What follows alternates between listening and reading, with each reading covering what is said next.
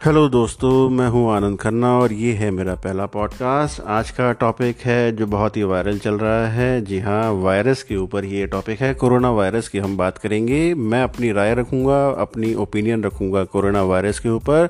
एक तो पहली चीज़ जो है, जो मीडिया है, वो बहुत हद तक मुझे ऐसा लग रहा है कि कोरोना वायरस को अपनी टीआरपी के लिए भी यूज़ कर रही है। उसको एज अ र्यूमर दिखा के उसके बारे में जानकारी देने से ज़्यादा ज़्यादा वो अपने उसको इस तरीके से दिखा रही है कि भैया ये बहुत ख़तरनाक चीज़ है। जी हाँ बिल्कुल ख़तरनाक चीज़ है, मैं मना नहीं कर रहा, ये वायरस है, इससे जानलेवा वायरस है, मैं मानता हूँ, मगर इसको इस तरीके से डर के रूप में दिखाना है जिससे कि लोगों के अंदर दहशत आ जाए लोग इसके बारे में कुछ कुछ उल्टा सीधा सोचने लग जाए, वो एक गलत बात होगी।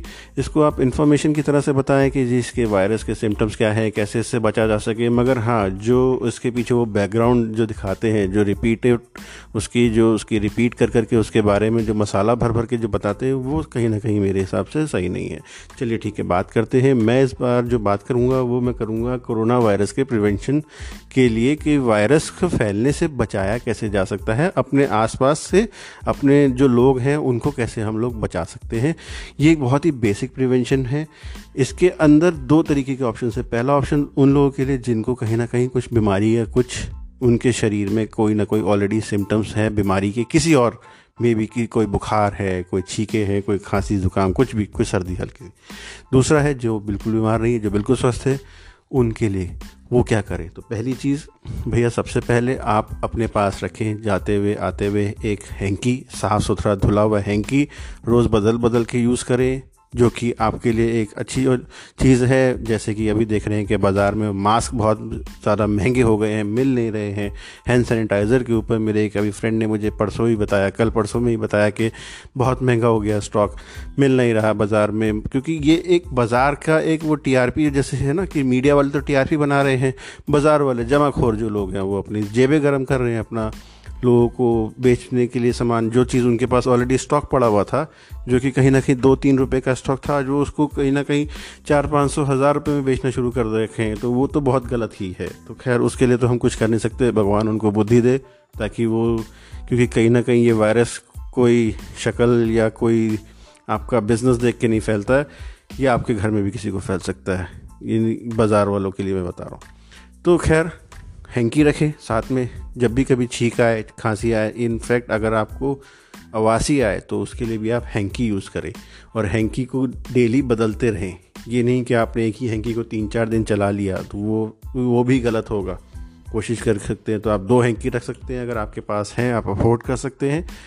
तो एक तो आप हैंकी का काम यूज़ कर सकते हैं कि जब भी आपको कहीं भी छींक आए क्योंकि अगर आप हाथ यूज़ करेंगे तो उस हाथ में आप कहीं ना कहीं अपने जो जर्म्स हैं, वो आप आगे पास ऑन करेंगे। तो उसको अवॉइड करने के लिए आप एक हैंकी यूज़ कर सकते हैं। बहुत अच्छा तरीका है। दूसरा तरीका है, जैसे कि अब हैंड सैनिटाइज़र की अवेलेबिलिटी हर किसी के पास नहीं है। हर किसी को समझ में भी नहीं आता कि कैसे करें। तो एक बड़ा देसी सा नुस्खा है, जो कि हम जिसको कहते हैं एलम जो कि फिटकरी।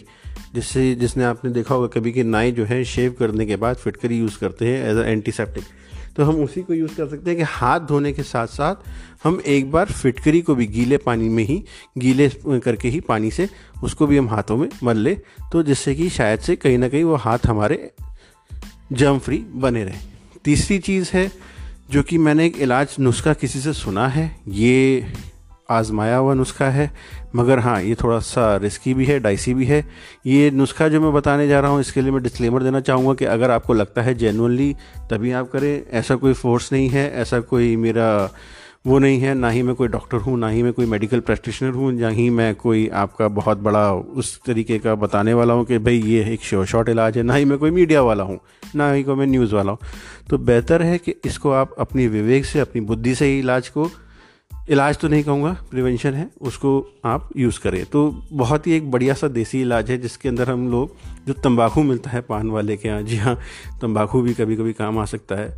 आपको उसको करना कुछ नहीं है, जो छोटा सा तंबाकू, खैनी, जो भी आता है, उसको आप मुश्किल से एक चम्मच 200 सौ पानी के अंदर या फिर दो कप पानी के अंदर, जैसे चाय उबालते हैं, वैसे तंबाकू को आपने उबाला, साथ में उसके अंदर डाला एक चम्मच या दो चम्मच हल्दी पिसी हुई हल्दी।